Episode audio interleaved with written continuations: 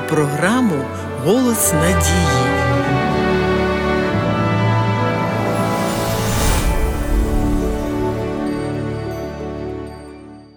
Яку найвищу цінність людина може здобути у своєму житті?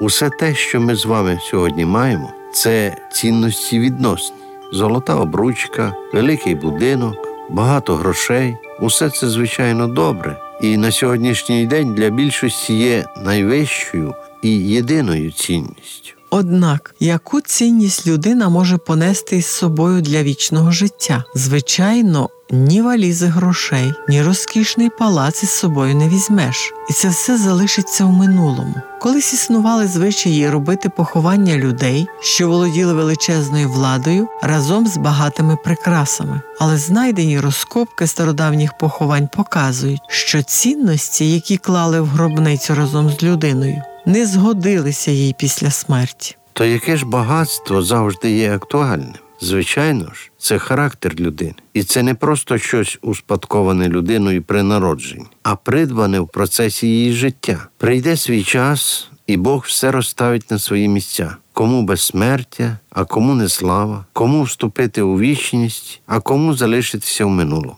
Вважалося, що розширивши свої знання, людина вирішить всі свої проблеми. Такий підхід явно суперечить біблійному вченню, згідно з яким людина істота падша. Це зовсім не означає, що людина цілковито не здатна на добрі вчинки. У неї є багато хорошого, і як показує історія, вона здатна на великі подвиги та досягнення. Однак та ж сама історія вчить, що людині притаманне і прагнення до зла. Зараз, після двох світових воєн і краху багатьох тоталітарних режимів, ми ясно бачимо те, чого не помічали або не хотіли помічати багато мислителів епохи просвітництва.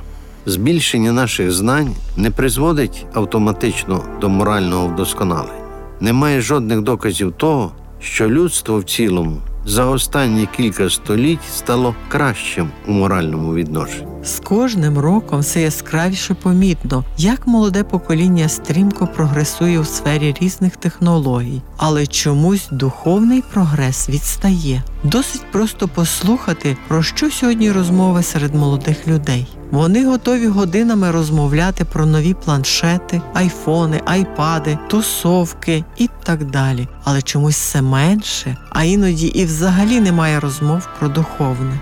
Цінності зводяться тільки до матеріальних речей. Це сумно. Адже духовні цінності вічні, а решта, що є тимчасовим, повинно бути другорядним. Матеріалізм якраз і є другорядним у нашому житті. Хочете жити наповненим життям, не наповнюйте його лише тим, що зітліває, а пам'ятаймо про духовне. Люди переважно оцінюють одне одного згідно з тим, чим вони володіють, дружать з тими, хто їм вигідний, і орієнтуються на тих, хто знаменитий. Це помилковий погляд, і він заводить в оману, породжує внутрішню порожнечу, змушує жити за подвійними стандартами. Прозріння приходить згодом.